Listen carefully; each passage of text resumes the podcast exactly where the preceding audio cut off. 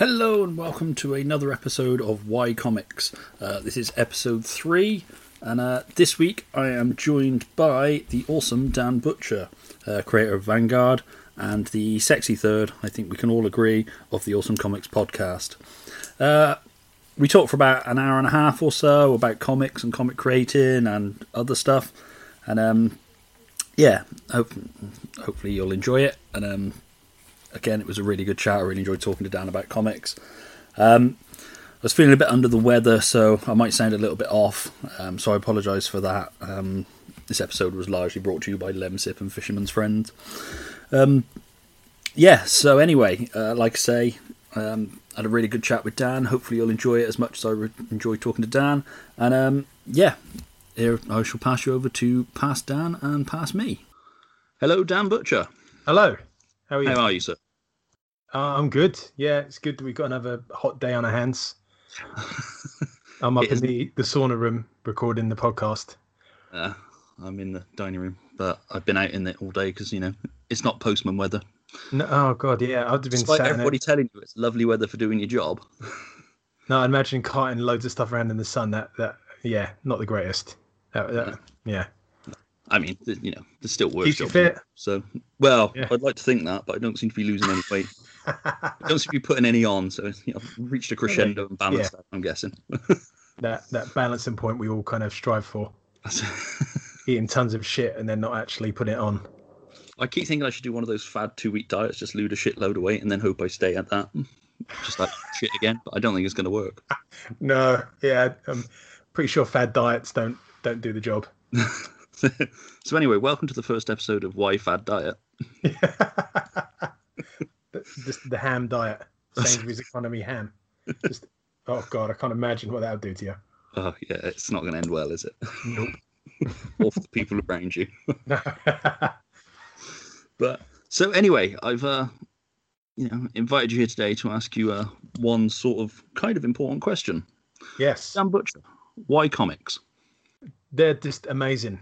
Uh, I love comics. I've loved them since I first got my hands on them. Uh, I, it's interesting when listening back, I think it's the one with Tony when he talked about like the rush to the newsagent. I can certainly sort of, uh, I've got so many memories of doing that myself. God, uh, when the Jim Lee X-Men issue one, I think it was like the biggest comic. It was for a long time, the biggest selling comic of all time.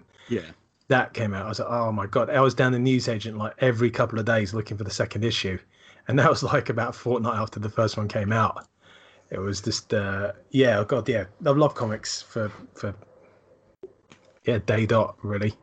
So was that the American printing of it or was that the, the U K that was the, reprint? The American printing. There was a shop near me that did kind of import stuff.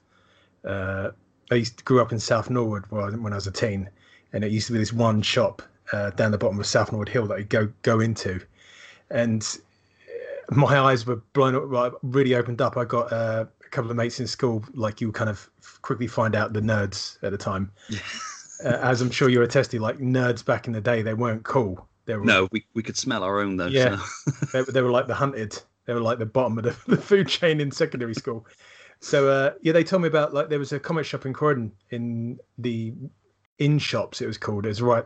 Tatty old place that it was like a one of those shops where you buy a unit like a prefab unit. We used to have an in shops in Gloucester. It burned uh, down not long after it opened. That's, that's suspiciously. Yeah, but there was a shop in I think it was called the Phantom Zone. I think I can't quite remember. I know there was it went on somewhere else, but that was like the first introduction to a proper comic shop, and I just got absolutely stuck in. And it was interesting going from like.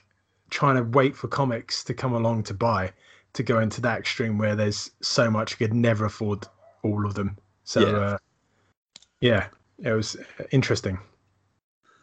Yeah, I remember putting together a pull list once not long after I started collecting them, realising there was about thirty quid's worth of comics, which in the mid nineties was pretty. See, I came to pull lists really late. Like when I, I would just go down the shop like every week with me and my mate and see if there was a new comic, the one that I collected. And if there wasn't, I'd just come back next week. I'd just go back every every week trying to get something. So I'd, I'd, I can't remember how much money I used to get. I used to do a paper round, and essentially that just went straight into buying yeah. paper. And uh, it was like if if like I couldn't get as, as enough comics as I had money, I would just pick a couple of random ones off the shelf with what I thought looked good, uh, often getting burned. Yeah. Because uh, that was like the, the just before the Image years sort of hit, and I spent a lot of money on crap comics then. Yeah, I think most nineties collectors now realise that it's worth more sentimental than it ever is in. Yeah, I mean, because I, I recently put all my comics into storage because we're looking to move house, so I had the chance to go through them all. And the Image ones, like from that era, like the Wildstorm, uh, what was the Extreme Studios, Rob Liefeld ones? I yeah. just read some of it. It's just garbage. It's really, really bad. This, there's just nothing to it. It's, yeah. I do love that occasionally when you go back through your collection. It's like I go through mine and I'm like, why the fuck have I got so many Lady Death comics? Yeah. It's weird because, like, I kind of grew up on uh, quite a decent pedigree in, in secondary school. Like, I was reading Gru, uh, Freak Brothers, two thousand A D. And then I went on to that to, like, the superhero stuff, which is where my heart sort of truly is. And, uh, yeah, it kind of... Uh, maybe I got a bit disillusioned with the nineties stuff, but... always had a soft spot. I remember having a, a Spider-Man annual. Uh, had like a white cover, and it was Spider-Man versus, you know, the second iteration of the Vulture. I yes. can't remember the guy's name, but he had like the skull cap, which is like a kind of a green W on his head that went over his nose and round on his cheeks. Yeah. And it was like an an annual of that, and Spidey was fighting him when he had the cold, and I had a cold, and then uh, Kraven the Hunter turned up later, and it was just, God, I must have read that so many times. But I don't know about you, there was like uh, bits in the annual which were like just prose, and I never ever read them. No, I never did. It just seemed like too much work. Uh, imagine it's just all filler, that stuff. It's like someone in the U K Marvel offices, oh look, we've got twenty pages of comic, we've got fifty pages, so stick in a crossword or two, a bit of prose. Crossword, a poster that nobody will ever rip out. And... yeah, a colouring in bit. And... that's it, and a five-page short story. Yeah, and then we're done. Bang. Annual nineteen eighty-eight, whatever. Yeah. So it smashed another one out, lads. Yeah. But yeah, so um, so sort of the, you say the superhero stuff is, you know, where comics sort of won your heart, kind of thing. Yeah. So was it X-Men? Was that uh, what was yeah. it? How did you find out about X-Men? Was that? I think it was literally coming down to the newsagent and then seeing the X-Men issue one, and like I was like, oh my god, I'm on this, and then just started tracking down all the Jim Lee stuff.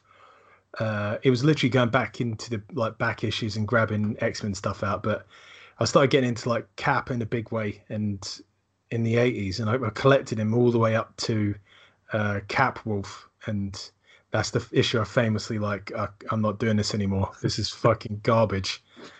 And I think I jumped out just before an era when it actually got good again. But uh, I was like, when I, that comic mart, I used to go there on a Sunday, only like maybe twice a year, and get Cap issues, uh, go through the, the back issue boxes with me, me and a couple of mates. And that was just absolutely great days. I used to love it because you could get, I can remember like comics being a lot cheaper than they were. I know, yeah. I know they are, but you could get a good couple of comics for a quid, and it wasn't a problem at all.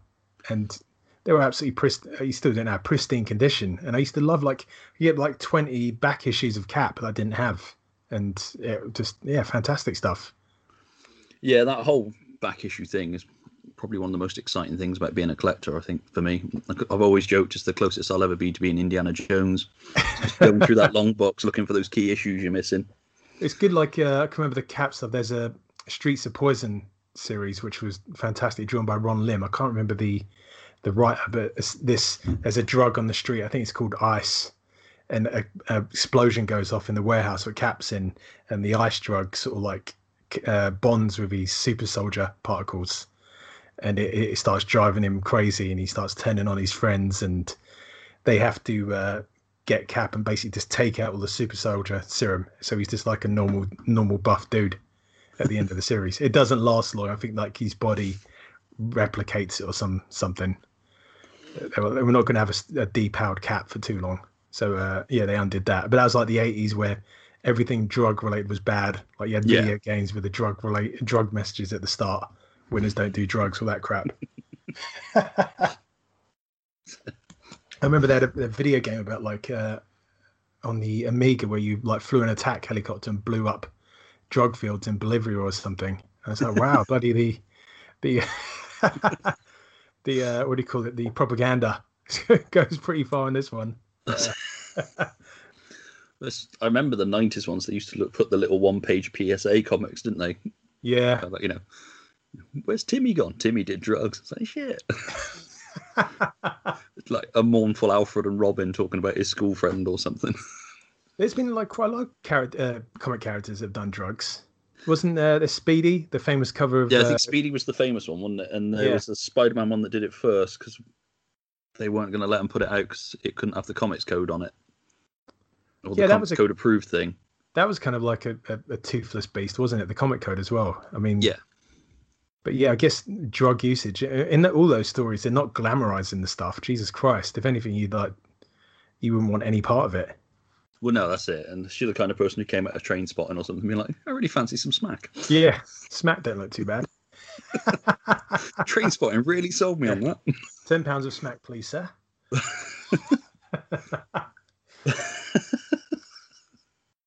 Yeah.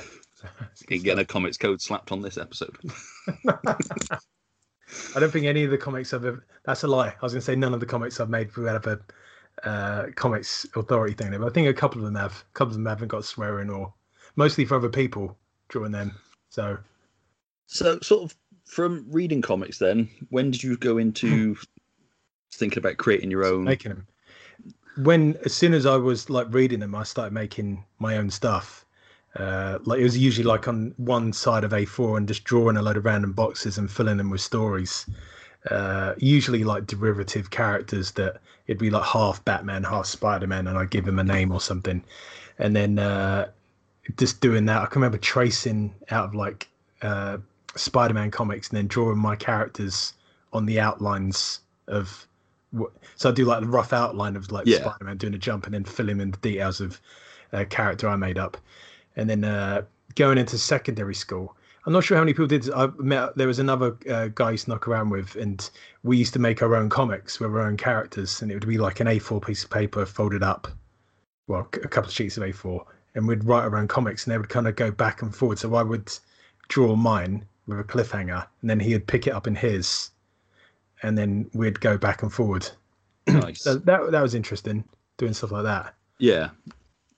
They're usually uh, completely inappropriate and not the kind of thing you want your teachers to get your hands on.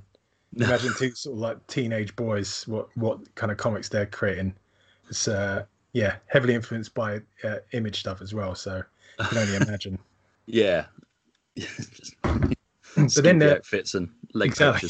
patches. And then uh, I think I went to like after going to, I think at university. Did my comics a massive blow because I didn't have fuck all money, and anything I did have was going on drinking or going out. And uh, they all want, I did like an illustration and design course, and all the time I was working, it was doing like proper stuff, not so much comic stuff. I'd kind of doodle comics. But then when I came out, I went straight back to it because it was like, this is where, this is where I want to do. This is like making comics. Yeah. I don't like even now. I don't really want to do it as a job. I no, can't... it's one of those things. I always fancied it as a job, but again, I was sort of at that age where comics wasn't proper art, so nobody was teaching you how to do it mm. beyond sort of teaching yourself by reading comics and that sort of thing. And yeah, it just wasn't seen as a proper, feasible job kind of thing. That... So I just sort of put it to one side and never really bothered with it. Just did it for fun. I think you mentioned it on a previous episode about like making a hobby into a, a, a job or an income. And I honestly think it would ruin it. Yeah, me. one hundred percent. I, I, just, I don't think I would really enjoy it anymore. Uh, I'd like maybe said that I wouldn't, wouldn't mind giving it a go. If someone said, right, here's enough money to make comics for five years. I'd certainly give it a crack. But I think the day-to-day business aspect of it would be the stuff that would end up like doing my head in. So I freelanced uh, design illustration for a couple of years, and that was just murder. Yeah. Not built for that at all. Doing the job's fine, but constantly trying to get new jobs in and contacting people, and oh, it was, it was like a juggling act. I just wasn't. It wasn't my forte. Well, I mean, I suppose we're sort of Vanguard because it's a web comic, and it's is it a page goes up weekly? I, I do two pages a week. Two pages one, a week. One Wednesday, one Friday. So I mean. Sort of it's a job within the sense of you've set yourself deadlines kind of thing that you have to hit kind of thing. Yeah. Uh, I'm thinking about this earlier. I'm pretty decent with deadlines. I think because where I've got into kind of like a, a design and print production background, everything's kind of quite structured and ordered. And I have like dates of when stuff has to be done during a week to hit the target. So by Saturday, I can tell the next page if I'm in trouble or not by, by the time I get to the Saturday previous, and if I need to put my foot down or not. So it's not those matter just kind of like blindly floating along and, oh, I'll stick up a page here, I'll stick up a page there. There's a kind of structure to doing certain things on a certain part of the week. There's times where like I've come to like Wednesday or Thursday and I've not done half of a page and it's going up on the Friday. And it's like, oh, fucking hell. And I've really had to like put my foot down and, and get it done. Uh, one of the things about uh, the web stuff is you, you, because there's the tight deadline, it's just getting it out the door and not fussing over stuff too much. Yeah. Because some one of the things I always think of, like, like right, you got a comic book you're going to make, you got six months to make it. I just personally, I think a lot of artists and creators might be a bit undisciplined and just spend too much time doing certain things, where I'd like to have that deadline to kind of get it done and dusted and move on to the next piece. Yeah, I suppose it's easy if you've, you know, got an open-ended deadline to sort of George Lucas your pages and over-tweak them. Yeah. Uh, I mean, I've done that when, because I'm quite a lot of Photoshop stuff, I can go like heavy on effects and like you really work a page and then you're like, oh, fucking hell, I've got to do this now for the rest of them. And where you might have been like, because it takes months to get an issue done, where I started in January and it's relatively quiet. By the time it rolls around to sort of March, April, suddenly things in life are really busy and I've, I've like made a rod for my own back. So yeah, well, I mean, I found that even with just doing that robot thing for March of yeah. the Robots is when I had the two weeks off, I was putting a lot of time into it. Once I was back at work, it was kind of like, that'll do. I'll fill the detail in at a later date if I feel like it kind of thing. Bang them out. So you don't it... realise how much you're fucking yourself in the long run. Yeah. I mean, no, I don't... I, when I talk to other creators, especially people who are just starting out, and think generally as such uh, with comics, they think it's very easy, very easy to do. And like this, oh, comic, that's easy. I can get that done. I start drawing it and bang, I'll have a, an issue put together. But it's so difficult. It's a real long burn. Uh, you're only kind of going to get maybe done out by like, animation, the amount of work you got to put in to see the, the turnaround and the effect. Uh, yeah, comics, God, yeah. There's so many, there's a lot of artists I know that have gone into it and then they burnt out after a couple of pages because they don't realise the the commitment and the amount of stuff you got to put in. Yeah, well, I mean, I've sort of said it before, but that shows a lot in the small press thing, the amount of people who do an issue one of four and then you never see anything after the issue one. Yeah, it's why I kind of have recommended that people should try their hand at an anthology. Do yeah. four pages and that'll tell you whether it's your cup of tea or not. Maybe you just want to do uh, anthologies or like do five-page comics for people. And you don't have to come up with your grand epic, like Lord of the Rings take on in comics. Do you know what I mean? It, do, it doesn't have to be like that. I've, even though I'm like sixteen issues into mine, I'm just having fun and, and doing it as it goes along. So, uh, well, yeah, so, I mean, it, it shows because I mean, you're doing a web comic, which let's be honest, there's probably even less money in a web comic than there is exactly yeah. printing them out and selling them. At a con- I know you like do them as trades once. A, There's actually no money in making webcomics. No, it is essentially you get enough traffic that you can get a decent ad revenue from it. But there's not too. There's a couple of people that do it, and they like they work on doing stuff like uh, but selling merchandise and stuff. And it's almost like again, you to me that's moving towards that business of I've got to merchandise and sell and monetize everything I'm doing. And it's like oh, I don't really want to do that. I just want to make comics. Well, that's it. And I think it's easy to get sidetracked by. I've always, you know, stick at what you do. Yeah. Let the other exactly. stuff come naturally. I think a lot of people are like, you know, I've done this webcomic and now you can buy T-shirts off it. It's like, but the comic's starting to slip because I'm designing the T-shirts or yeah. the posters or the... And ninety-five percent of the time, the people who say they will buy that stuff don't actually buy it. No, I, I mean, I found that out with uh, prints. Yeah. About like, uh, they're okay where you give away for... Uh, Kickstarters and stuff, but essentially if you take in prints to shows, generally I think the rule of thumb is they don't do too well. That that's purely from my experience, but uh I know some people do great with prints, but I think you, it's you've got to get a certain niche or hit a certain thing with a print. I mean, if you do, I do a print of some of my characters, most people won't, won't know who the hell they are. So they're yeah. not really interested. When they're kind of more generic and more like got a tone or a feel about them, that's when they'll, they'll do a bit better. Yeah. Yeah, that's what I mean. I suppose you're sort of limited with wall space with regard to prints as well. It's like a lot of the prints I've got either free through Kickstarters or that I have bought off people just sit in a folder now. Yeah, same. Which I've got a big I've folder. Of... Perfectly honest, I rarely go back and look at it. Yeah, I've got a big folder. I keep saying to myself, oh, when I get the time, I'll, I'll go and get a load of frames and put all these up on the wall. And it's like, yeah. I, I don't know who, yeah, you're sort of deluding yourself in that much because that's that day's never going to come. That's it. It's the, uh, when I've got my studio. Yeah. And I've got loads of time and no responsibilities. And it's a fucking dream world. I'll, I'll do all these things I've been putting off. So when the kids move out. Yeah. Then I've got no energy to do anything. It's, That's it. Uh... so, so sort of like going the webcomic route, what made you decide on that over doing a printed issue of Vanguard well, and getting out into the world that way? I think I, I used to go to, like Tony's mentioned it, I used to go to, I've been to a couple of those U K C A Cs, the United Kingdom Comic Art Convention, back in the day when I was a teen, and people were making stuff there, but uh, it didn't really, I didn't really put two and two together and think, well, I can do this too. When I came out of uni and started working and getting into comics again, drawing and reading, everyone just was doing web comics, and I didn't really ever investigate this, the, the comic scene. I didn't even really think it was still going. I just, Uh, I don't know what the fuck I was on, really. So I just thought, uh, I, I said, well, I need to get better at doing webcomics or do better at doing comics and drawing. So I went on, there's a, a forum called Pencil Chat that still runs to this day that you can post work up and get honest feedback. Like Tony gave uh, honest feedback in his blog with the Never Are in Anything. It was yeah. like the, the honest feedback month. You put, put stuff on there and there's a warning saying that you're going to get constructive criticism. And if you don't want that, don't be posting your stuff here, because I've seen plenty of people post stuff up and someone like a, an established artist will come along and say X, Y, and Z's wrong with this, and they've thrown their toys out the pram. So like I was posting them there for a while, and then I, I thought I'm getting my standard up, but I've kind of just I'm not getting any direction. I'm just drawing and making stuff, and I don't really I don't know what the fuck I'm doing with my time. So I, was, I saw someone uh, advertising for an artist in the like on the, the bulletin board. I said, oh, what the hell, I'll give it a go. And I started drawing an issue of uh, Reynard City. I think it was issue two was my first one.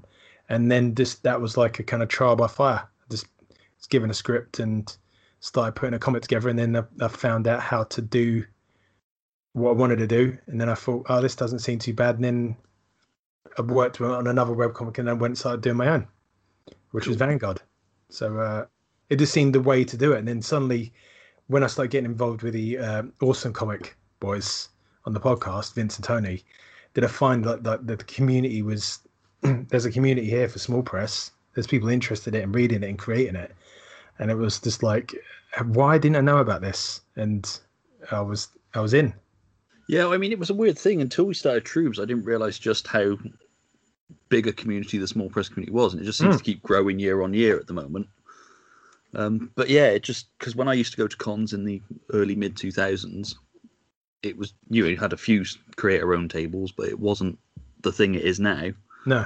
Where you get shows like BAM or Us and That, or Size, where it's largely dominated by small press creators. Yeah.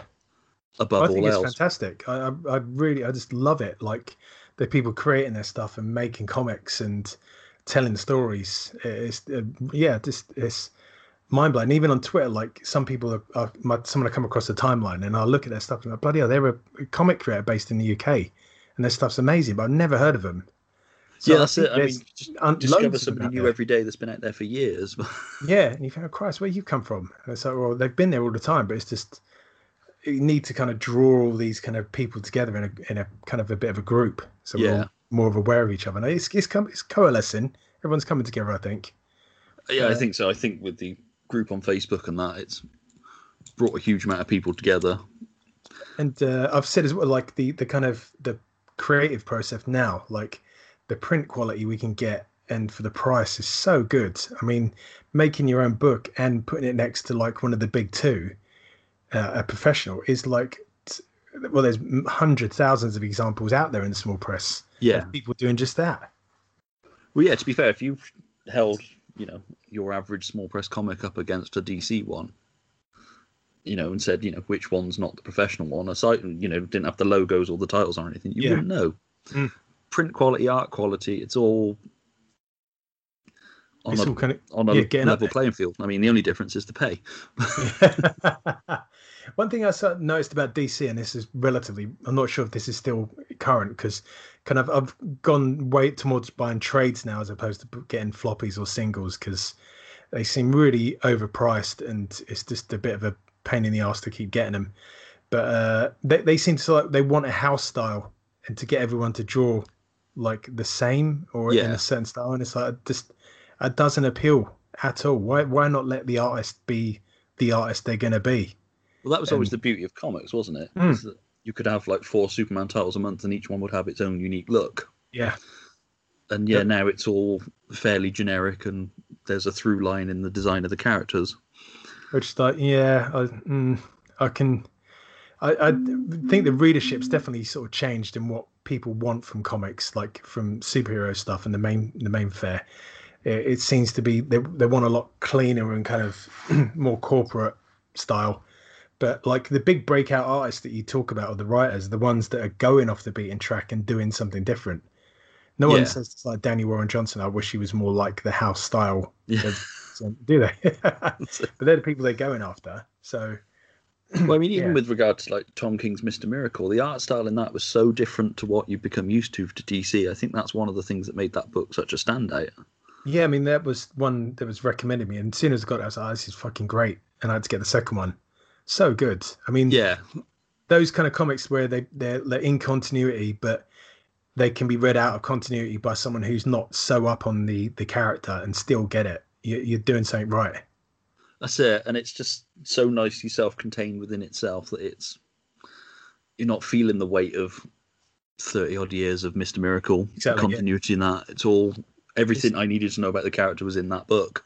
It's the same with the uh, the Vision comic, uh, where he has the family and the suburban family. And that was a, like two trades, and uh, that was I can't remember who did that. Is my awful name recollection. It was Tom King on that one as well, Tom wasn't King it? As well. Right, there you go. So uh, that was great. Like I, I knew about the character from being sort of like reading Marvel for years, so I knew about the Ultron stuff, and but there was like the little gap between where my knowledge stopped up till kind of present day, that was kind of glossed over in a page or two, and, and, and then I'm into the story, and there's the Vision, and watching this kind of play out, it was fantastic. Yeah, those I don't want to talk spoilers, but like. The most recent Spider-Man film, Far From Home, there's like the, the two stingers in the trailer. And the first one is so great. And like, as I was coming out of the cinema, I was saying to my wife, like, that's what good comics are about at the end when you got to it. And there's a cliffhanger. Yeah. Like, oh my God, I can't believe that's happened to that person. And you'd be counting the days till the next one came out so you could find out how, how the story picked up. That's it. It's, well, it's like what you say with the X-Men number one, and then pretty much going in there every day after it came out. So where's this, where's the next one? And because I mean, my experience of comics before I got into comics was daily strips in the newspaper, so it was literally the next day. I know it was yeah. only a three panel thing, but in your mind you still kind of think like next one should be out really soon. It kind of builds that impatient thing in your head kind of yeah but mentality. We, I think it was mentioned about the stuff like you don't have to go back in time to read the comics from the scratch. You can just kind of jump in. The idea of trying to go back and read every single Batman comic is intimidating. Yeah, I mean, and you used to have the beauty of the editor's box that used to be like, yeah. you know, what Superman's talking about here happened in Action Comics number six hundred fifty-three, kids. Yeah. And then if you want to go back and check it out, you can, or now you could Google it and just fill in the backstory yourself. Yeah, you can literally just read like a wiki page that someone's put together. But that was, was kind of when comics weren't under the weight of their own bullshit, kind of. Yeah, it was like they were always kind of a bit special. And if you had knowledge of characters and background, it's because you'd been in there, re- read the comics, comics and done your research or or knew the source material. Wherever now it's just a matter of looking up on a Wikipedia article and getting a bit of getting filling in the blanks that way. Yeah, and uh, it's like one of those things that when a, a smaller group of people having it's, it's relatively elitist. And then it gets opened up. The thing you get opened up, you love opened up to everyone, and it, it changes from what it was. it's it's, it's it can be difficult, and some yeah. some fans don't handle it well. No, yeah. I think for me there used to be a beautiful simplicity about comics. For example, Bruce Wayne became Batman because of a senseless crime where his parents yeah. were murdered. But now it's like, oh, let's delve into that. It was a conspiracy to kill the Waynes, and yeah, it's like that took that. away the whole beauty of Batman. Yeah, it's just they, they did something similar with Peter Parker's parents, like being s- secret agents or something. It's like this is this is detrimental to the character. That's this it. doesn't it was, help. It was a senseless act. It was the same with. I'm not one hundred percent up on Uncle Ben in the comics, but certainly Uncle Ben in the Tobey Maguire films, where they felt the need to tie it all into Sandman.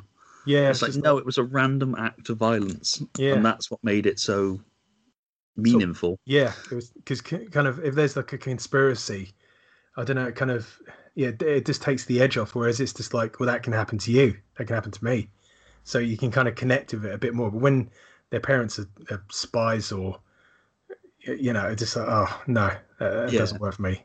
It's th- those simple motivations that get people kind of going. That's it, and it's just so convoluted.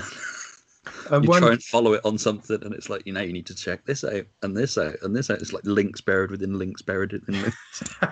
One thing that fucks me off, they do they do this more and more, is when uh, like they start looking at Batman uh, now, like through a modern frame. So why, if he's got all this money, why doesn't he help out the poor people and stuff? And it's like, you can't push like views of twenty nineteen onto a character that was made like over forty years ago.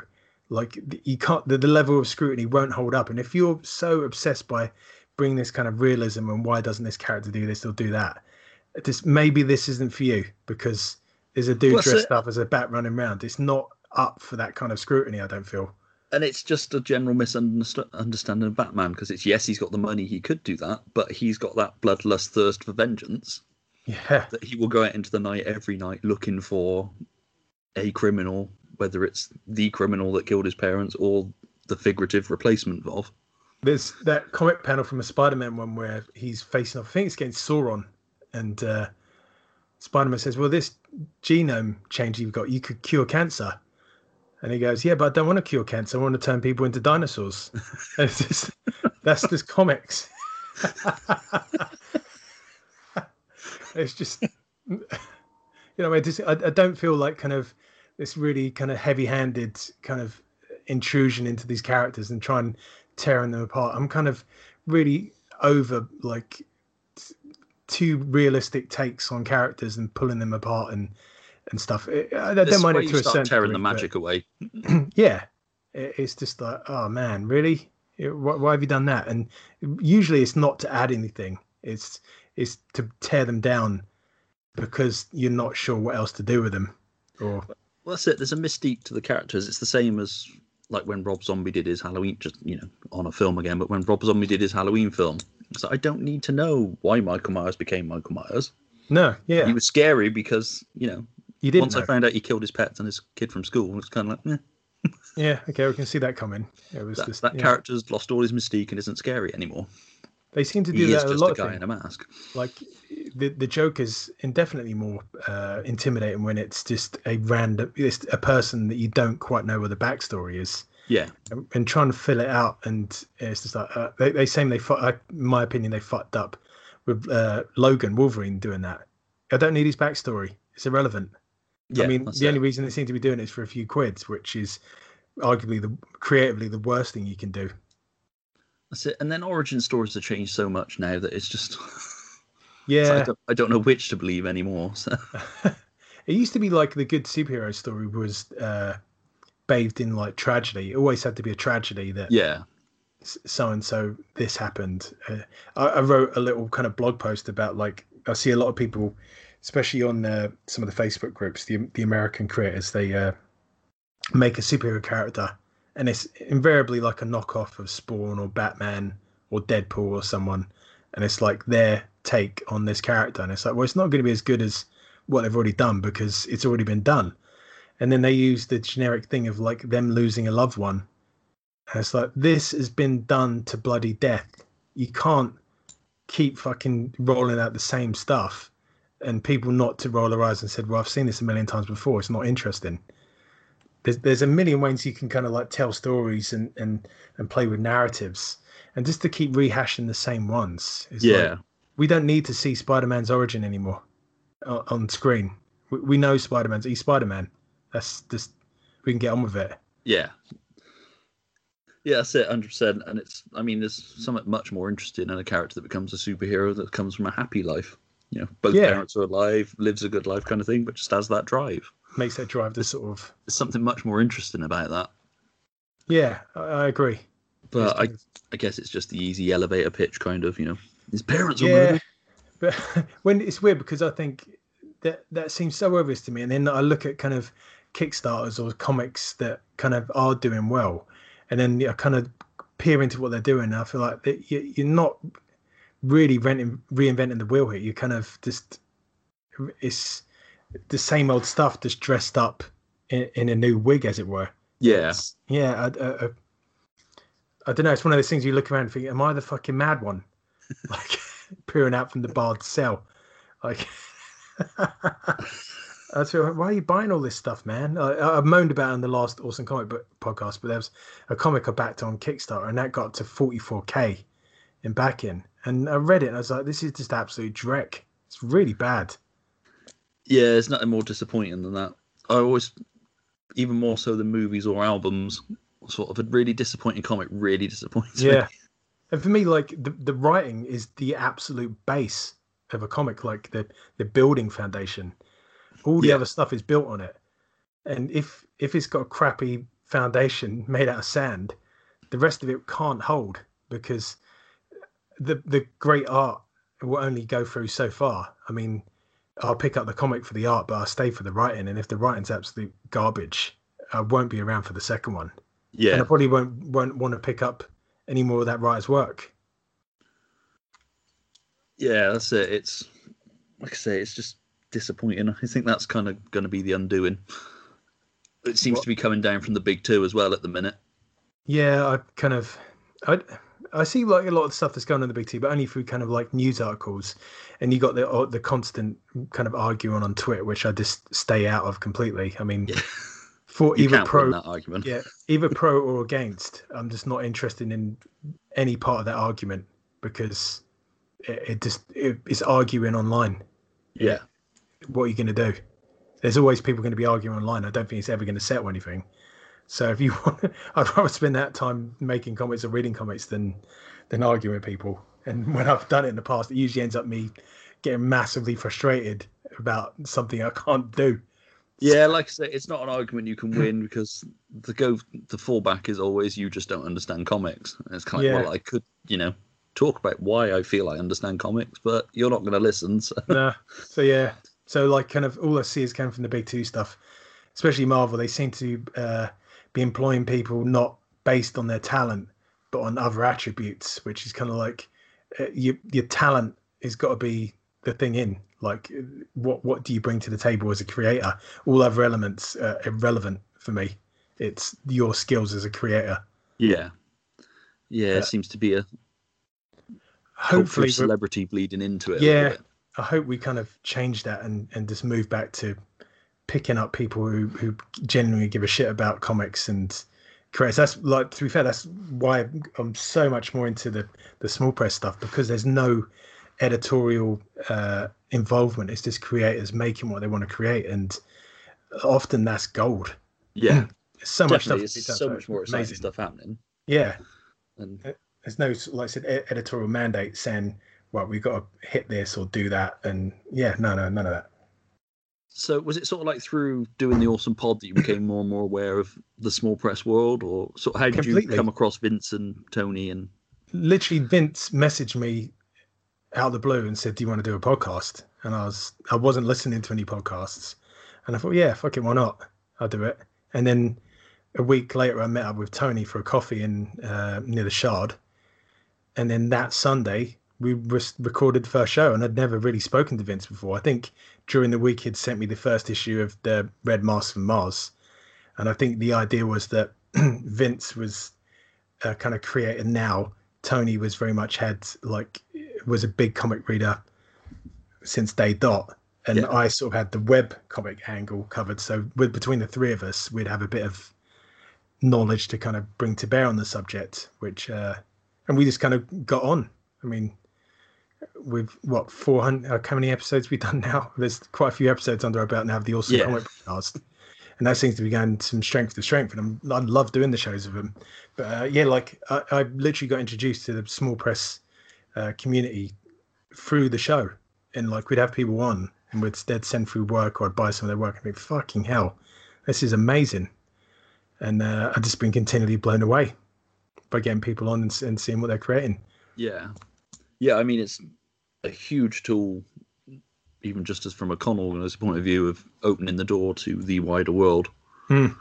I mean, like Tony has opened my eyes to books that I wouldn't really go for myself, but then he sort of said, check this out, or bought me something like that Kingdom by John McNaught.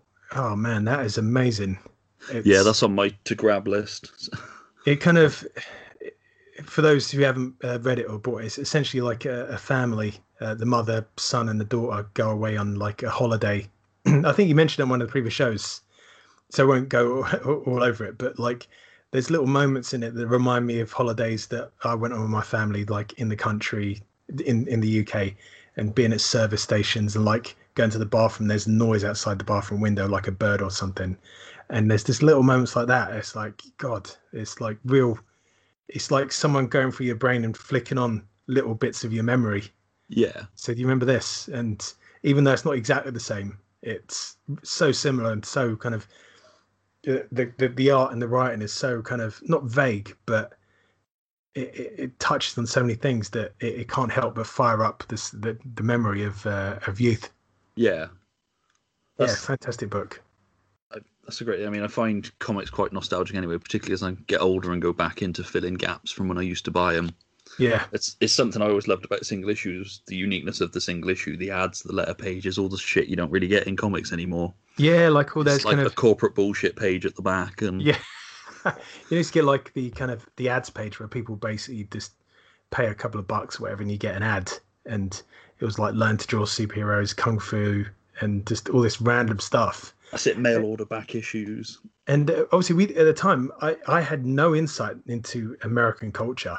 And that was like, fucking hell, look, there's American culture. Is this all the stuff they do? And we, I think during that time of the, the sort of the eighties and the early nineties, the American culture, sort of, you, you would only ever really see it on T V and in films. Yeah. It always seemed very glamorous to me. And when seeing part of the comic was another sort of like look into this kind of world. But uh, yeah, that's all changed now. It's it's odd. You think the world won't change. Uh, I don't know if you do think that, but the world changes so quickly around you.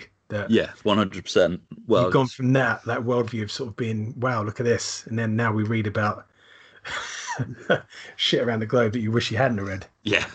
I used to read and look at the ads, and it'd be like an ad for a T V show that would never come over here, and you'd be like, Americans get such great T V, or the computer games, and you'd be like, that looks amazing, or the even like you know the hot dogs or whatever. Yeah. I can remember you know, like thinking hot dogs what, in a tin, and you're just kind of like, that looks amazing. What the fuck's a Three Musketeers bar? Yeah, exactly. Like, what's that? And like, they always used to be massive in the adverts. Like, there was an excavator pushing aside some rubble for a Three Musketeers bar. That's it. Like, I have no idea what the hell that is. It I do remember seeing nasty, it... but it must be the chocolate of kings. I remember seeing an advert for uh, Captain Power, and like, God, like twenty years later, finding out there was actually like a T V show that you bought toys with, and you could shoot at the T V playing a game nice. when, when the show was on. I was like, oh, that's amazing. And they had that. Those toys and that T V sh- show showing on Saturday. We didn't have any of that. It was like looking over the, the garden fence at like your neighbour who's a lot more well off and got these slab toys. You can just look, you can't touch or play with them. That's it. As you sit there with your U K comic with a Twizzler bar on the yeah. cover. It's got an American reprint that's a month old. So were you sort of into the U- UK reprints and the yeah, like uh, I used to Starblazer and I used to get the Star... When I only had a chance to get the Starblazer when we went on holiday, I think like uh, once a year we used to go like to a caravan or something or to Camp Park, and like they always used to have the Commando and Starblazer stuff, and I was just on them like a car bonnet, man. That was always to... the one for me that it was like, you know, that is your one that will last you the holiday. Yeah. It's not, it's not your twenty-page Transformers U K this no. is your... forty to fifty page. It's like blasting through. I can remember, uh, like, say, when do you get when do you get the next delivery of these in? It's like, I might be in next week. So like, fuck, I'll go home on Tuesday. So will it be in on Monday or on Tuesday morning or something? That's how much the holiday revolved around that. I remember a Starblaze one called uh, Axel the Avenger, and it was like a, a role, like a choose your own adventure, but the comic. And you like you got to a bit, and he said, right, if you do this, turn to panel eighty-six. If you do that, turn to panel one hundred two. And that was just absolutely enthralling at the time. I just couldn't get enough of that comic. I've yet to buy it on eBay. There's loads of that stuff that's on the watch list. So, oh yeah, I used to love that, but can I justify spending fifteen quid on the on a rose tinted glasses? eBay's porn for the nostalgic. It really is. Because I'd forgotten all about Starblaze until you guys mentioned it on the pod. I was like, I'd fucking forgotten about Starblazer. So I would, I have clear memories of reading Commando, but I used to buy Starblazer more because I was always a sci-fi kid. Yeah. But was... it just completely went out of my head. Why they can't reprint them? I presume it's a rights issue, but God, man, I'd be all over that book. There's so many comics from my youth I'd love to see them reprint. Yeah. It's like Vince doing his um, Stormforce. Stormforce one, which I'd forgotten all about Stormforce two, you guys mentioned it. But even I stuff wasn't like... with that. Stormforce. But go on. Yeah, even stuff like the ones they used to put in Look In, like the T V tie-in ones. Yeah. I'd love to see some of that stuff collected and put out in a trade. I can remember the art being really good on them as well. Yeah, because I used to... The Bill and Ted one was the one I used to... I bought Look In, was it weekly or fortnightly? Whatever Look In was, I, when mm. that was in there, I bought that every week for that comic. Nice. And, you know, a Free Neighbours poster, but... Harold Bishop and Maud. Marge, was it more? I can't remember her bloody name now. Madge, wasn't it? Madge, yeah, Madge. I mean, I don't know. Shut up. I used to watch that back in uni. Like, if you saw two episodes in a get day, that was a good day at university. So it's weird now. I wish I could go back in time and say, look, why don't you just make comics instead of watching fucking Neighbours, you knob? But uh, like rep- uh, the U K stuff, we used to get the Transformers one like religiously. That was like on, on order from the newsagent, and uh, the Action Force, which was just essentially reprints from the American G I Joe comic. Yeah, and I think the Action these... Force one was really dark. I mean, the Transformers one was as well, to be fair. Yeah, but... they were like, there were characters would die in it. Yes, that's it. They had no qualms about killing off the character you loved. I mean, the we had the uh, Jeff Darrow and uh, Simon Furman on. And they're arguably like done some of the favourite work I've seen on the Transformers stuff. And yeah, they used to have characters getting killed, ripped apart. And they'd sometimes introduce characters that weren't toys, because essentially you had right in the toy line. Yeah. Thinking, oh, well, this character's going to die. And then that it wouldn't. But then another character would. You're like, oh, okay. I think that's where I've got my sort of thing of killing characters off if it serves the story. Yeah. Well, I mean, that's something with Vanguard is that you're not afraid to kill characters off. No, I don't think you should. You should definitely have like the kind of George R R Martin of if there's the threat of death in the comic and a character dying, that makes it just so much more interesting for me. I don't like a character dying and then ten issues later they've come back through some regeneration pool. I mean, yeah. I can de- I can deal with that, but if I'm kind of having a continuous story, I, I don't want that kind of. The threat of death being taken away, because that's the the ultimate loss, isn't it?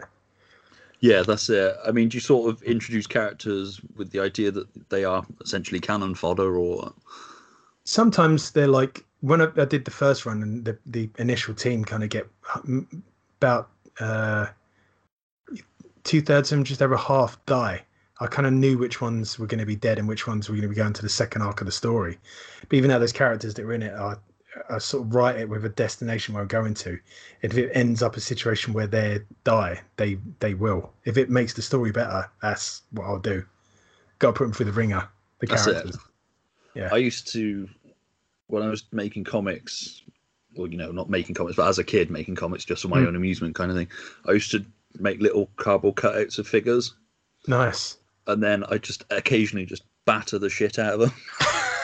And whichever ones didn't survive that battering were the ones that were going to die in my comics. I, think... I, I dread to think that my parents might find all those in the loft one day. Oh, and I remember Jesus. When you did this shit. I remember the uh, the death of Superman being like a massive event. Yeah. Like well, I mean, that they, was they kept him dead as well. Yeah. I mean, they did a because they ceased publication on Superman for a couple of months as well. Yeah, I mean, I just was to like, really shit people up. Reign of the Superman, I was fucking there, man. I was like, which one is it? Uh, it's, it's kind of a, a bit of a. It was never going to be the Steel character, which was kind of annoying. They no, because so their thing with that was that it was the idea that his spirit transferred into the body, wasn't it? Yeah, so like, this ain't gonna fly. I, I, even at that age, I was like, I knew this. This it won't work like that. That's not gonna... they sort of, it was I weird because they made no secret that none of them were the actual Superman, but at the same time they gave you just enough needle of doubt. It's like you knew that the Eradicator was the Eradicator, and yeah, it was kind of like, so you kind of read along thinking, well, how, how's this going to play out? But when they did the switch with the Cyborg Superman being a bad guy, yeah, that was a, I didn't see that coming. See, oh, I read it backwards because the thing that got me into comics was Superman number eighty-two. I was on holiday in Spain and there was a newspaper article on the back, one of those Spanish newspapers done for English people. Yeah. And just on the back, it had a thing about Superman coming back to life. I'd read a year before that they were killing him. I was like, that's interesting. But the idea of him coming back to life really captured my imagination. Ah, okay. How the fuck are they going to bring him back? And of course, I bought that and he'd already been brought back to life. He just wasn't Superman. Yeah. So I then started going backwards. I think uh, we found out like on a it, the news broke in the U K like on a Monday or a Tuesday or Wednesday, so it's definitely during the week, and everyone was saying, oh, I'll go down like in shops to the comic shop and get the, the black issue with the armband, and I was like, oh, fucking hell, there's like about twenty people gonna go down and get this thing, like people who weren't even into comics but they wanted it for collectors reasons or whatever. I, well, I, I mean, that's bothered. What started that speculator boom, wasn't it, in the nineties? Yeah, that didn't do us any favors. No. But it's also a lesson we seem to repeat every so often. Yeah, I mean, they kind of it's it's one of those things like you, you get a bit of a boost of sales out of it, but then the boost you seem to get will kill off readership like slowly because they're only stay around so long for gimmicks before they're, oh, fuck it, I'm I've had enough of this. It, yeah, short term gains for long term losses. That's it. You only have to go on the uh, one of the selling groups on Facebook and see how much people are snapping them all up for, marking them up. Really? Oh. It's a nightmare. I mean, I get why comic shops let them buy them because it's a guaranteed sale. Yeah. And they're a business in themselves, but at the same time, I'm kind of like, these poor fuckers who are genuinely interested. I mean, I literally just, I'm there to, to read, read them and make them. I've kind of, I think I'm more interested in making comics than I am reading them. Uh, if gonna, if I was pushed on it, because I, I love the, the, the process of creating them. Do you, do you find through creating that you read less now, or because obviously creating comics is a massively time-consuming thing? Yeah, definitely. I mean, I'm currently uh, putting the art together for uh, Project Hoax, which was a Kickstarter that was recently just funded, done by Samuel George London, and I've just locked into creative mode. It's literally like morning, uh, lunch, after work, weekends, any spare time I've got is just purely focused on getting this stuff done. So I've, I've got like a an InDesign document with all the pages laid out on it, and as I as I kind of work on a page, it gets updated on the document, so I can keep looking at it and say, right, I need to do X, Y, and Z on that page. That page is nearly done, and it's a real kind of drive to kind of I can see where everything's going, what needs to be done. Whereas at the start of the project, where it's a great big white sheet, it's a bit more intimidating. But now, every step you're kind of doing, getting bits done on the page and taking it closer to the end. It's really, it's a great feeling to see it slowly fill up and, and, and get completed. Uh, yeah, love it. Yeah, I mean, there's nothing more terrifying than a blank page. Yes, uh, we always got told like you should just like scribble over it or just give it a wash or something just to get going. Yeah, I think it's once like... you get a bit of confidence under your belt, it, there's really no fear. You just fuck it, go for it. I think once you learn to accept the fact that you will make mistakes and mistakes are okay. Yeah, it's like I watch my son draw and he'd be working something and then one mistake and it's like, well, there's the, that paper goes in the bin. It's yeah, like, mine's you, the same. you, you've not even drawn on like one twenty-fifth of that paper and you're getting rid of it. And it's like a tiny little man. And like you haven't done little, something wrong on him. And it's like, don't worry about it. Just... carry on, do something else in the corner, but they, they they don't seem to have that ability to to just plug on with it. Yeah, that's it. It's just kind of like, I fucked it, it's done. Yeah. And nowadays, obviously, we got the digital angle. So, like, I'm that guy that says, oh, I'll fix it in post. So many times, like, I've, I've fucked up a bit of a drawing or done the inking wrong. It's like, oh, I'll fix it in Photoshop. And just scan it in and then get the white pen and just, like, get rid of that or move an eye or do something. Yeah, I mean, I'm a late convert to digital because um, I've only just, I got a Wacom a couple of months ago. Yeah. So I've scanned in all my ones that I drew and I decided to use those as a thing for colouring and just for going back and tweaking things slightly. Um, I've got the, I've made the funds ready to make the jump to digital, but I'm not doing it quite yet. Uh, I want to get a kind of couple of things clear before I make the jump, but I'm looking forward to it. Uh, it, it. I just don't want it to kind of be that crutch that you're relying so heavily on the digital that yeah, I keep on doing that, do it in post thing. I do yeah. that all the time. Yeah, it's it takes the danger away a little bit. Yeah, in, you know, in a weird way. It's it's not like we're running into burning buildings or something, but exactly that slight anxiety that you're gonna fuck it up slightly. But I can, I can get like blast away with a pencil. Like uh, I draw like on an A four sketch pad, like an A four metal clipboard with paper on it, and then ink it, scan it in, and then put all my pages together bit by bit. Right. So I can work quite quickly with a pencil. So I'm wondering how that will affect going to digital. Yeah, I must admit, I still prefer doing it analog, for want of a better term, than than digital. But it, it's a different sort of mind frame of drawing. Yeah. Even with it being directly in front of me, it's not. I've got a whack on that you draw. You see what you're drawing at the end mm. of the pen, kind of thing. Yeah. Rather than watching it on a screen, which I could never get used to. See, I can do that with colouring, but I can't get it quite right with drawing. It it doesn't. It never looks right. Because like yeah. I say, you're, you're kind of your hands off and you're not looking what you're drawing at. And for colouring, I can do it fine. I can get what I want. But drawing, I can never quite get the look I'm after by having one hand drawing to the on like out of sight and then looking at the screen. It never quite works. No, it's a million miles away from copying comics on your bedroom floor as a kid. It's like one of my first design jobs years ago. The first time I got a full time design job, I came in and then the. It was just the Wacom with a pen. And I was like, where's the mouse? And it's like, you, you don't use them. You just use that. And I was like, oh, fuck.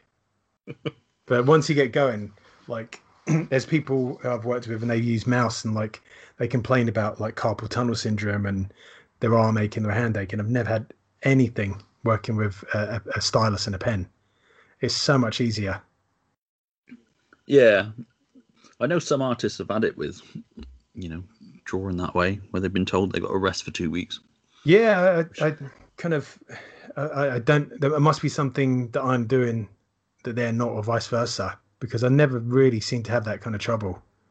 There was one thing I read the other week, and it's kind of seems to latched onto me, that's uh, amateur artists make lots of small strokes where master artists make long, continuous strokes. And I was like, I guess, amateur then. Yeah, I was like, it depends on kind of like the art style. I don't think that's like one size fits all. But no. Since then, I've tried to kind of like, rather than doing lots of little bitty, try and make long, smooth strokes on the drawing. I'll probably get shit for saying that, but it wasn't me. I was quoting someone else. So, so with creating Vanguard, what... stylistically and that, what are your sort of comic influences? What sort of, what was the comic that you read that you were like, I, that's what I want to do? That's, uh, God, that's a that's a tricky one. Uh, I think it's always going to be easy. I always wanted to kind of like do. Uh, it seems to be a kind of common story now, like the U K after kind of like there's been some big societal upset and like a band of heroes trying to bring it back. And I first started thinking, well, I could tell that story, but I started working up a backstory, like how it got to that state. And I thought, well, I really want to tell that story of like how everything goes from being okay to being kind of crappy. And I thought I need a generic like team of superheroes, which I kind of made up using like standard archetypes. I think I've like borrowed heavily like from the, the Justice League and Avengers stuff. But uh, I love that kind of whole team dynamic, like the Claremont stuff you used to get in the X-Men. And it's one of the things I try and incorporate in in my writing. With when you got like a, a single character, you've got to build up the, the back, the cast around them. Whereas at a team, you've already got the the players there ready to kind of bounce off another, one another's personality. So instantly, you one one person likes hot food, the other one hates hot food, and that that kind of tension there begins. Obviously, you don't do food, you do whatever. But like one person loves killing, it's like got no problem whatsoever. Another character absolutely despises it and shouldn't. Thinks he shouldn't be doing that whatsoever, and then from there you can kind of build those characters up, and they they define each other through their the contrasts. So like seeing kind of uh, like better writers than me do that with other characters in in team books was a real kind of yeah that's that's the way you do it. And yeah yeah because it's kind of rare for a small press creator to go the team route. A lot seem to go for the you know one or two characters. Yeah, I can understand that sort of jumping in thing, and I think that's what makes Vanguard stand out a bit more. Oh, cheers! Yeah, against others is that you know it is that team dynamic. It's not, and you know, with your bloodlust for not being afraid to kill them off as well, there's a genuine tension with reading it. Yeah, but when you got a team book and they're kind of, if you have a single hero, you don't have that drama on the road because all his uh, cast won't know about that life if he's got like a secret identity like Peter Parker. Yeah, it's kind of you got to kind of work harder to kind of get them together, whereas there's a team of six characters fighting bad guys and they're all bouncing off one another. I find that dynamic quite interesting, like the fact you they're forced to work with each other. In like in the first arc, essentially they're all government employees and they've come from different branches like the Secret Service or the Army or the police, and they work together because they're all service people and they're, they're doing a job. In the second one, there are kind of a group of indi individuals that all have goals that sort of align, but they're not all going for the same thing. They just happen to be traveling to the sort of uh, roughly the same direction. So they've, they've kind of worked together to, to accomplish that. And yeah. There's going to be friction as some want some things and some want the other. So uh, it's interesting writing those different, two different dynamics. Yeah. Yeah, it's just... Like I say, it's. Do you find that challenging as a writer sometimes? Do you sort of play scenes out in your head as you're writing them, or do you just straight down I, on paper? No, I think as I've mentioned, I went to like a uh, an evening with Michael Golden, and he gave like writing tips, and it's one I've read from a, a couple of established authors, and that's always have the end goal sorted. The the destination of where you're going to, where your story's going to, and if everything's going towards there, you can't really go wrong. Yeah. You know what I mean? The, the only thing I've found is, because uh, I've been doing this for years and I've got, right, I know what I'm doing with the ending. I know how it all comes, kind of comes together. I'm just getting the characters there and filling in the bits on the way, their journey. Is when I see another piece of uh, uh, like a film or a T V show or a comic book and it does something similar. And you think, oh, fuck, what am I going to do? Do I keep doing it? Because by the time I get there, that's going to be old. Or do yeah. I try and course correct and do something different? But then if I do that, I'm I'm changing what I'm doing because of something else. Do you know what I mean? Yeah. Say the the end of the comic ended with an asteroid coming down, and then that that was a big thing. So, oh, fuck, what do I do? Do I completely rewrite that, or it, it's tricky? Yeah, that's it. Because you know nobody's, or not nobody, but you know there'll be a large portion of people that are just kind of like, yeah, he's just doing that because that asteroid movie was popular. Yeah, it's kind of like, you feel like I've had that end line for ten years. It's like yeah, yeah. whatever. Yeah. It's literally like you you're kind of working towards a goal, and you have to set everything up.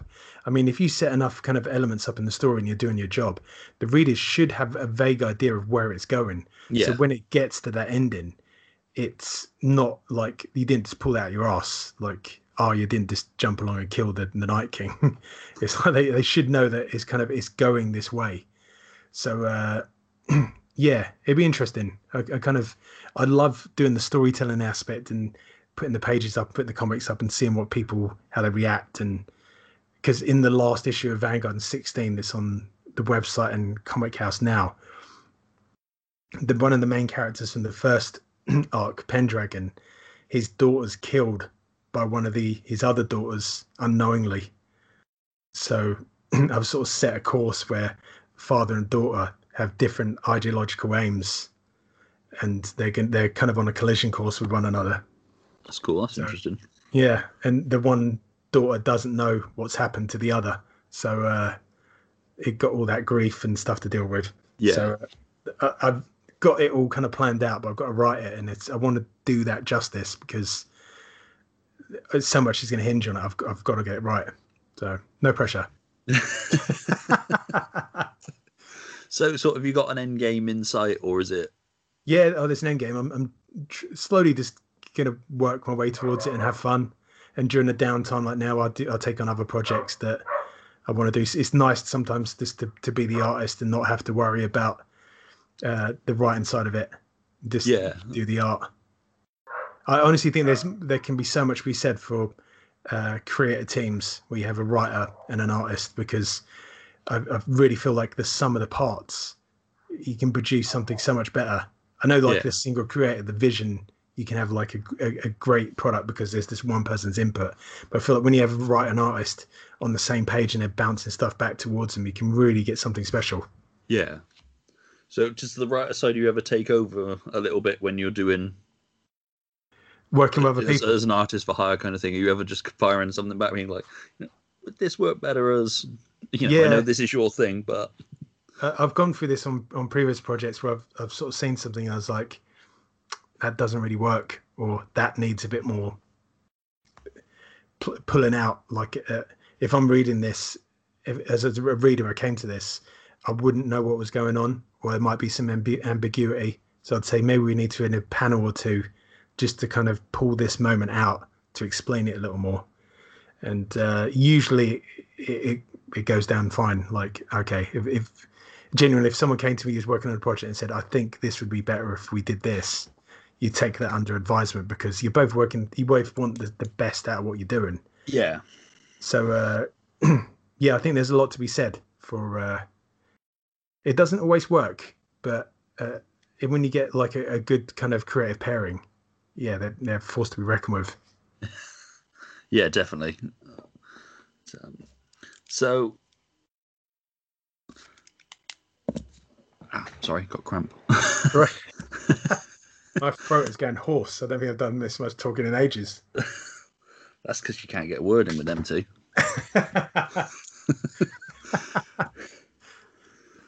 So, yeah, so I mean, what do you look for in a comic as a reader and as a creator? Do you look at comics purely, can you still look at them from a fan point of view, or as somebody who creates comics, are you a bit more, does that do, mindset come in as well? I have been hit with that curse of like, once you start understanding stories and how things are broken apart, that you watch things or read things and you think, well, this can only go one of certain ways. And when it doesn't, or it's not well done, I'm kind of like, oh God, like that Kickstarter story I was talking about previously.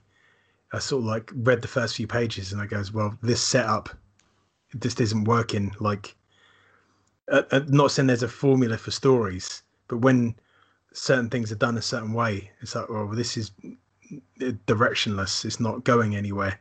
There's that that definite curse of knowing how things play out. That kind of when it doesn't play out like it should, or or in a in a good way, it, it's yeah. always really unsettling. But when stuff catches you off guard, it's absolutely fantastic. That's the other side of it. Like the the Red Wedding in Game of Thrones. Yeah. I remember reading the books on the train, and it was winter. It was fucking horrible outside the train. And I read the Red Wedding, and I was like, fucking hell. And I had to go back and read the chapter again because I just couldn't believe what it had done to all these massive characters. Uh, and it was just, the whole kind of story, kind of he flipped it on his head and sort of reimagined it, and it was fantastic. His, George R R. Martin's writing, the way he handles characters and stuff like that, everything serves the plot, and it's to tell a good story. There's no yeah. one's got plot armor. It's uh, yeah, just the story. Yeah, I mean that seems to be. I mean that's my problem with a lot of long form storytelling at the moment in comics and especially in T V, and that is that you'll have characters doing things they would never do. Yeah, purely to service dragging the story out. Yeah, it's kind of mm, then that's kind of like the Walking Dead T V series that I can't really. Uh, the first series, I'll argue with anyone, the first series of The Walking Dead is like one of the best first series of a television show ever. It's yeah. fucking dynamite. It's like thirty, forty minute long episodes, and it's just all killer. Like, there's not a moment wasted on screen time. It's so well done. And then to see what it's turned into. Yeah, I mean, I gave up at the end of not the last series, the series before. I stuck with it for as long as I could, and it sort of reached a point where I was like, that ended pretty much the way I'd hoped the show would end. Yeah. Kind of thing. So I'm just not going to bother watching from now. I remember watching I mean, it and like suddenly like an episode, like a couple of seasons ago, firearms were the rare, rarest commodity, and they, no one had bullets. And then the next minute they're having these massive gun battles where they're just standing stock still. Yeah. Like two lines of people shooting each other. And I was like, oh, who the fuck's writing this? This doesn't make any sense. It's just, it's so plodding now as well. It's yeah. the same thing. It's how many times can we see them get somewhere safe, make it safe, lose it, get yeah. somewhere safe, make it safe, lose it. Or go out for a food run. Somebody does something like a twat. And then they get stitches everyone up. It's, That's it. I mean, I think they knocked it on the head with a comic because I presume it's like, well, I can't do anything more with this.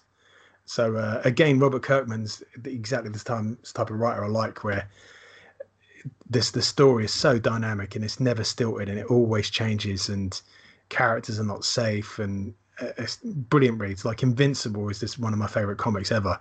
Yeah, because that, that if only Invincible had been around when I was like in my early teens, I would have been all over it as I was when I grew up. Yeah. Yeah, fantastic comic. Yeah, Invincible's one I've only read a couple of issues of. It's on my list to sort of get stuck into properly, but it's just one of those my pile ratchet- of things to get stuck into properly just seems to keep growing. It and... just keeps ratcheting up. And you think, Christ, where's he going to take this? And then a character would change from where you think he was a villain into a good guy or vice versa. And their reasoning for doing so is so on point. You're like, well, yeah, that's what they would do. It yeah. makes perfect sense for them to do that. yeah. yeah, it's definitely, that's a, a series to check out. There was a point with comics where ca- characters would just randomly, it was like wrestling. It's like, you're a good yeah. wrestler this week. Next week, you're a bad wrestler. It's like, okay. Any particular story? Nope.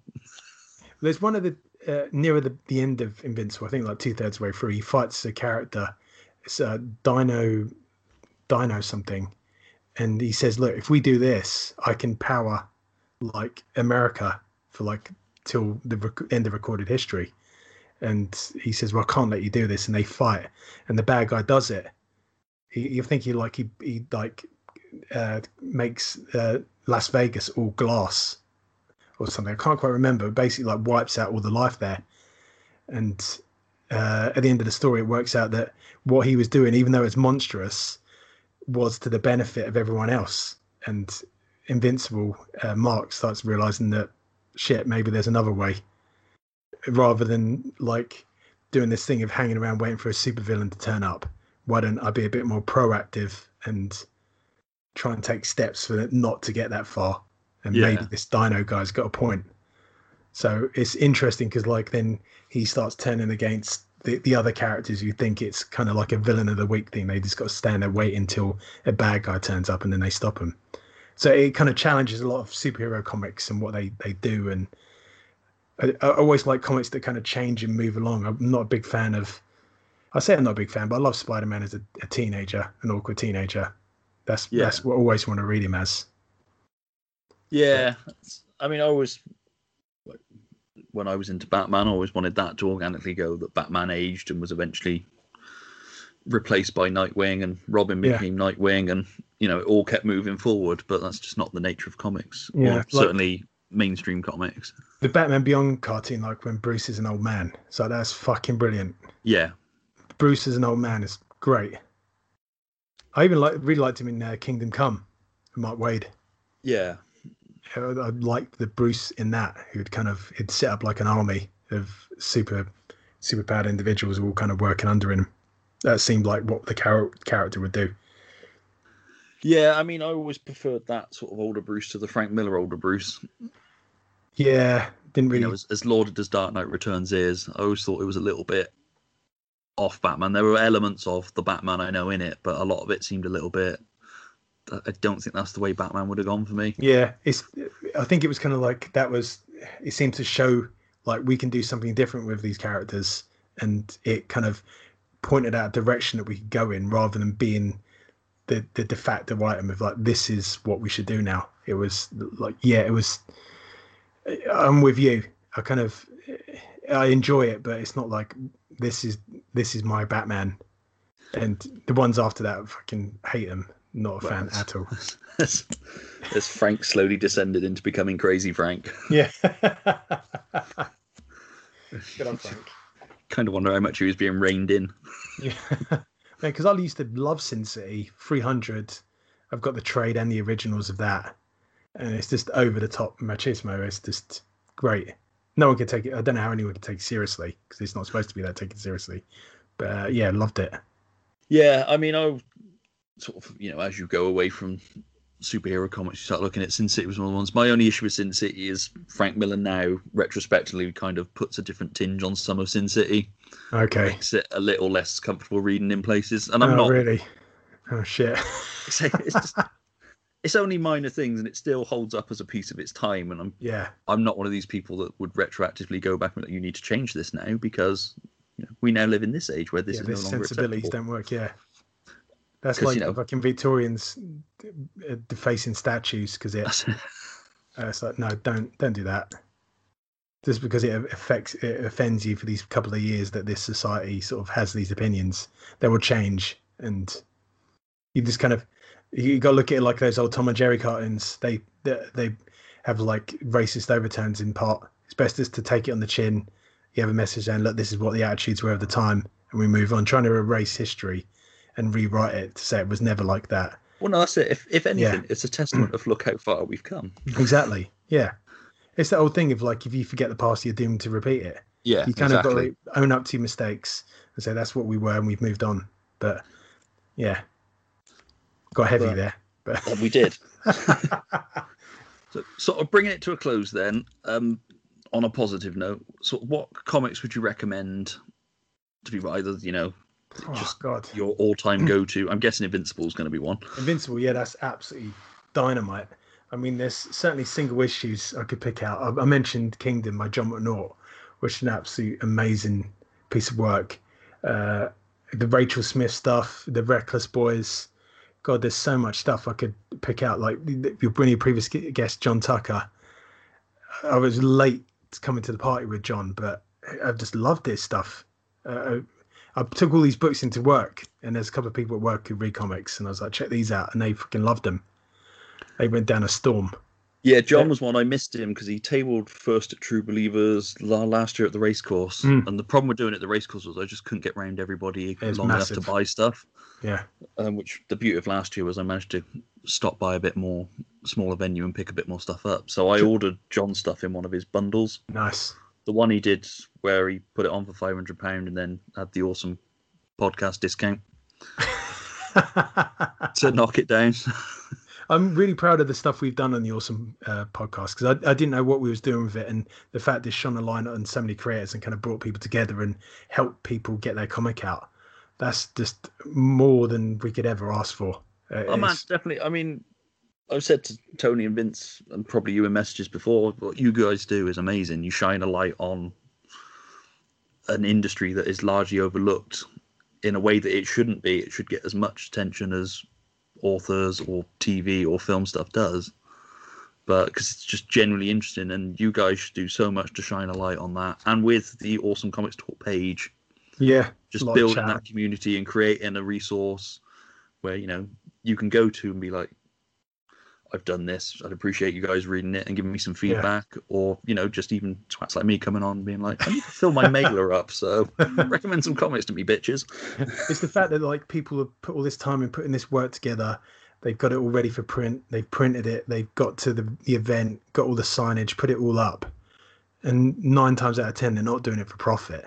And it's just amazing. It's like those comics used to make in school with my mate, just like yeah. on a bigger version, and I love it. That's it. I mean, I'd say ninety-five percent of the people I've met through doing True Believers or starting to go to more cons again, ninety-five percent of them are doing it because they genuinely love it. Yeah. And that comes across in what they do. And, you know, it, some of them might not be the most polished thing, but you can see it in there. And that has, that covers a lot of cracks for me as well. And when you see creators growing as well, like from book to book or project to project, that's an, another thing so rewarding. Yeah, you sort of see like a diamond in the rough, that person's gonna be fucking dynamite, and when they grow and grow. It, it's fantastic to watch. It's really energizing. That's it. It's just an amazing thing. But, and like I say, you guys do an amazing thing. Just shining a light on that for people. Sort of wrapping it up then, where can people find you online? You can find me online uh, at Vanguard Comic. We can read all sixteen issues of the comic. And you can find me on Twitter at Vanguard Comic, which I'm usually putting up animated GIFs or talking crap.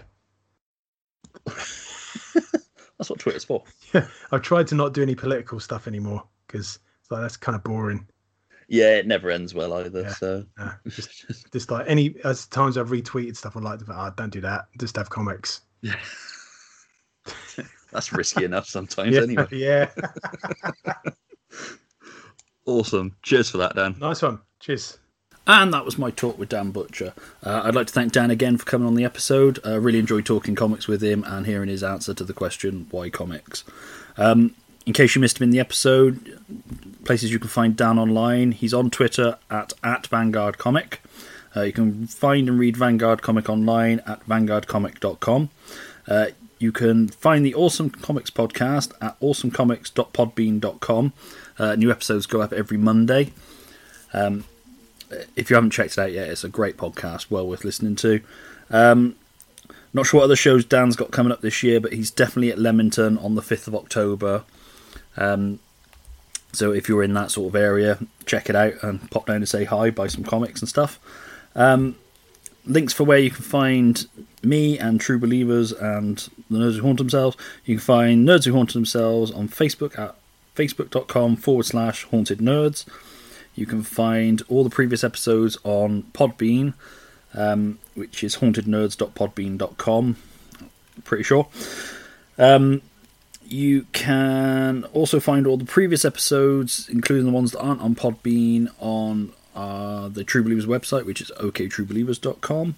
Uh, you can find me online at, at Token Nerd, and on Facebook, uh, my drawing page is Stuart Thinks He Can Draw, um, which is facebook dot com forward slash Stuart Can't Draw.